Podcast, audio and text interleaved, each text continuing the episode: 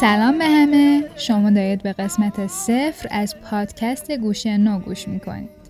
گوشه نو پادکستیه که تصمیم داره تا گنج های کوهن ادبیات فارسی رو بازگو کنه تا همه با هم بتونیم ازشون لذت ببریم.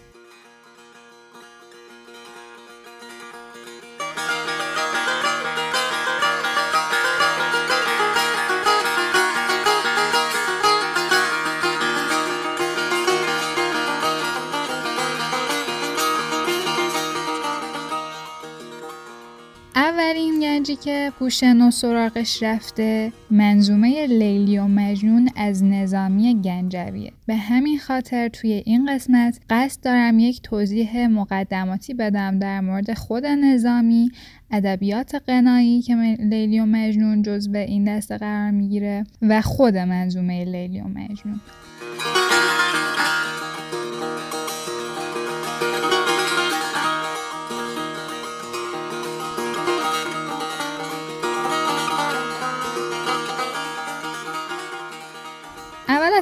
سراغ نظامی. چرا میگیم نظامی گنجوی؟ گنجوی به خاطر این نیست که نظامی پنج گنج داره به خاطر اینه که اهل گنج است. گنج هم یه شهریه که توی جمهوری آذربایجانی فعلی قرار داره. نظامی شاعر قرن ششم هجریه. جز پیشوایان داستان سرایی عاشقانه است. حالا من در مورد سال تولد و وفات و جزئیات زندگی صحبتی نمی کنم چون همونطوری که می‌دونیم شاعرای کوهن ما زندگی نامه هاشون طوریه که هیچ وقت نمیشه صد درصد در مورد هیچیشون صحبت کرد. چون که توی هر تذکره این جزئیات با همدیگه متفاوته و الان من هرچی بگم توی تذکره دیگه ممکنه یه چیز دیگه خلاف اون پیدا بشه. و دو تا نکته جالب وجود داره در مورد نظامی. اولش اینه که نظامی برخلاف اکثر شاعران اون دوره از نظر مالی خیلی متمول بوده. یعنی نیازی به کمک پادشاه ها نداشته. خب اون موقع اکثر شاعرها هدفشون از شعر سرودن این بوده که بتونن از اون طریق امرار معاش کنن. و به خاطر همین خیلی مجبور بودن که همش به قولی پاچه خاری پادشاه ها رو بکنن. اما نظامی از این قضیه مبرا بوده و احتیاجی به این کار نداشته. اگر هم این کار می‌کرده واقعا دیلی بوده. که زیادم نمی‌کرده.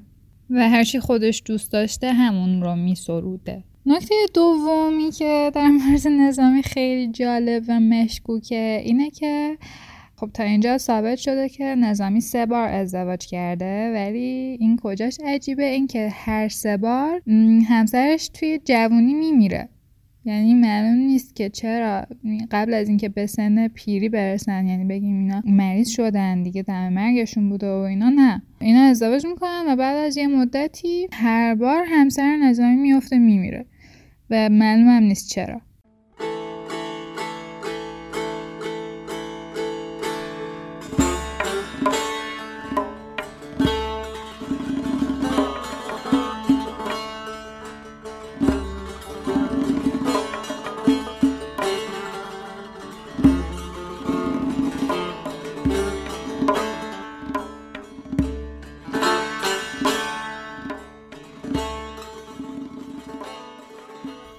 از نظامی و زندگی نامش که بگذریم جا داره یکم در مورد ادبیات قنایی صحبت کنیم. ادبیات قنایی خیلی ترکیب متأخریه که در گذشته به عنوان غزل میشناختنش. ما امروز هم غزل رو داریم ولی به یک دسته جداگانه ای از ادبیات قنایی تبدیل شده.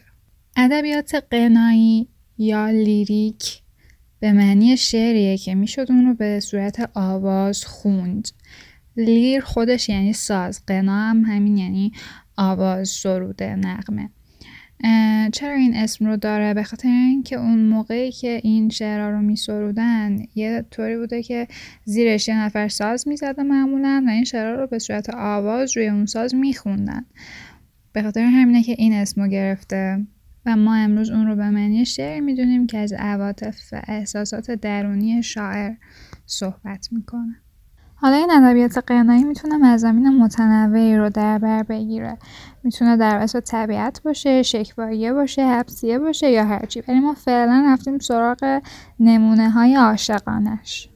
اما چیزی که در مورد ادبیات قنایی وجود داره اینه که همیشه حس توش مهمتر از تخیله. ما می‌دونیم عنصر اصلی شعر تخیله یعنی همیشه هر چقدر تخیل یه شعر قوی تر باشه ما اون شعر رو مهمتر می‌دونیم شعرتر می‌دونیم حتی. اما توی ادبیات قنا اینطور نیست. حس حتی از تخیل هم مهمتره. هر چقدر عاطفه شعری توی اون شعر بیشتر باشه تاثیرش هم بیشتره. اما ادبیات قنایی رو توی های مختلفی میشه سرود. مثل مصنوی، قصیده، غزل که ما بیشتر با مصنوی طرف هستیم توی منظومه ها اما پیشینه خیلی بلند بالایی داره. پیش از اسلام بعد از اسلام همیشه بوده.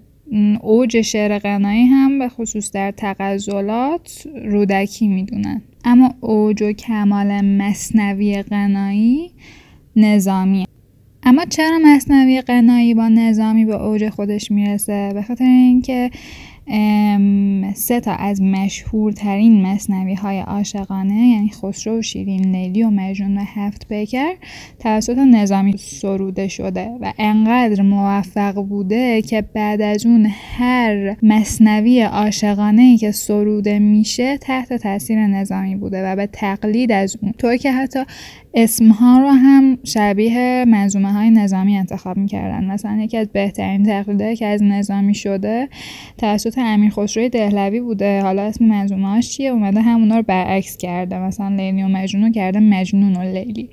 یا خسرو شیرین کرده شیرین و خسرو. میگن که بعد از نظامی 72 تا شاعر دیگه از مصنویاش تقلید کردن.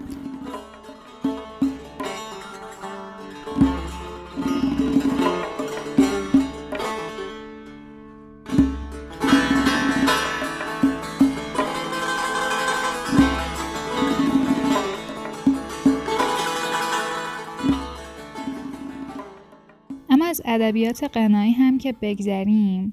می‌رسیم به لیلی و مجنون و پیشینه ای که داره. یه نکته خیلی جالب در مورد داستانهای نظامی اینه که معمولا شخصیت هاش سابقه تاریخی دارن یعنی واقعا وجود داشتن و اینو میشه اثباتش کرد. حالا پیشینه لیلی و مجنون چیه این وسط؟ داستان لیلی و مجنون یه داستانیه که توی ادبیات شفاهی عرب وجود داشته یعنی جزو ادبیات فولکلورشونه. و حتی میگن ممکنه خیلی پیشینه کهنتری داشته باشه و به تمدن بابل برسه. اما یکی از شواهدی که ثابت می‌کنه لیلی و مجنون ریشه عربی داره کتاب اشعر و شعراست که توسط ابن قطیب دینوری نوشته شده. ضمن اینکه توی قسمت های جلوتر هم من اینو گفته بودم و به شاعر بودن خود مجنون اشاره شده. قیس ابن ملوه آمری رو عرب ها به عنوان یک شاعر محبوب میشناختن. و اصلا ازش شعرهای ضبط شده وجود داره. اما چیز جالب تری هم که هست اینه که توی خود شعرهای فارسی هم قبل از نظامی از لیلی و مجنون نام برده شده. مثلا توسط سنایی شارع قرن بابا تاهر ناصر خسرو و چندین تن دیگه. اما چی میشه که اصلا نظامی تصمیم می‌گیره این منظومه رو بنویسه؟ توی قسمت بعد خودش به شعر توضیح داده ما هم خوندیم براتون. ولی حالا من می‌خوام خیلی روان و کوتاه بگم. اینه که داستان لیلی و مجنون توسط شخصی به اسم ابوبکر والبی نوشته شده بوده و اسم کتابش هم همین بوده لیلی و مجنون. اما خب به عربی بوده و وقتی به فارسی ترجمه میشه خیلی ترجمه ضعیف و دست و پا شکسته ای ازش به عمل میاد. ولی همون ترجمه به دست اخستان شاه می‌رسه که اون موقع پادشاه بوده تو دوره نظامی. و از نظامی می‌خواد که هر طور شده این داستان رو مثل خسرو و شیرین به شکل منظومه در بیاره. نظامی هم با اینکه خیلی مخالف بوده دیگه به اصرار پسرش و خود شاه و اینا قبول می‌کنه. اما خب مجبور میشه که خیلی تغییرش بده به خاطر اینکه خوندنی تر بشه. که توی قسمت های بعدی این تغییرات رو می‌تونیم با هم دیگه بشنویم و ببینیم که آیا واقعا شنیدنی تر شده این داستان یا نه.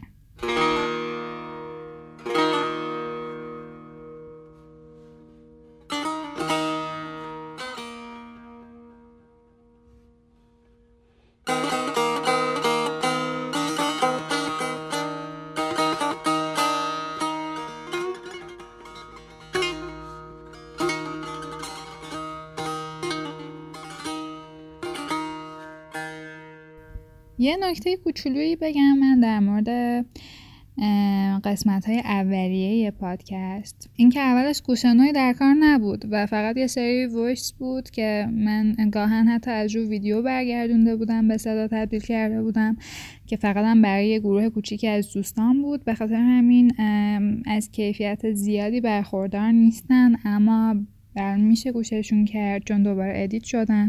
اما از قسمت دهم به بعد پادکست گوشنو متولد میشه و به این شکلی که الان دارین میشنوین در میاد که امیدوارم بتونین ازش لذت ببرین. جا داره من خیلی تشکر ویژه بکنم از رضا معصومی که تدوینگر کاره و خیلی هم تو کارش خوبه و کمک کرده که بتونیم همه با هم از این منظومه ها و گنج هایی که گذشتگان برای ما باقی گذاشتن لذت ببریم ممنون که همراه ما هستیم.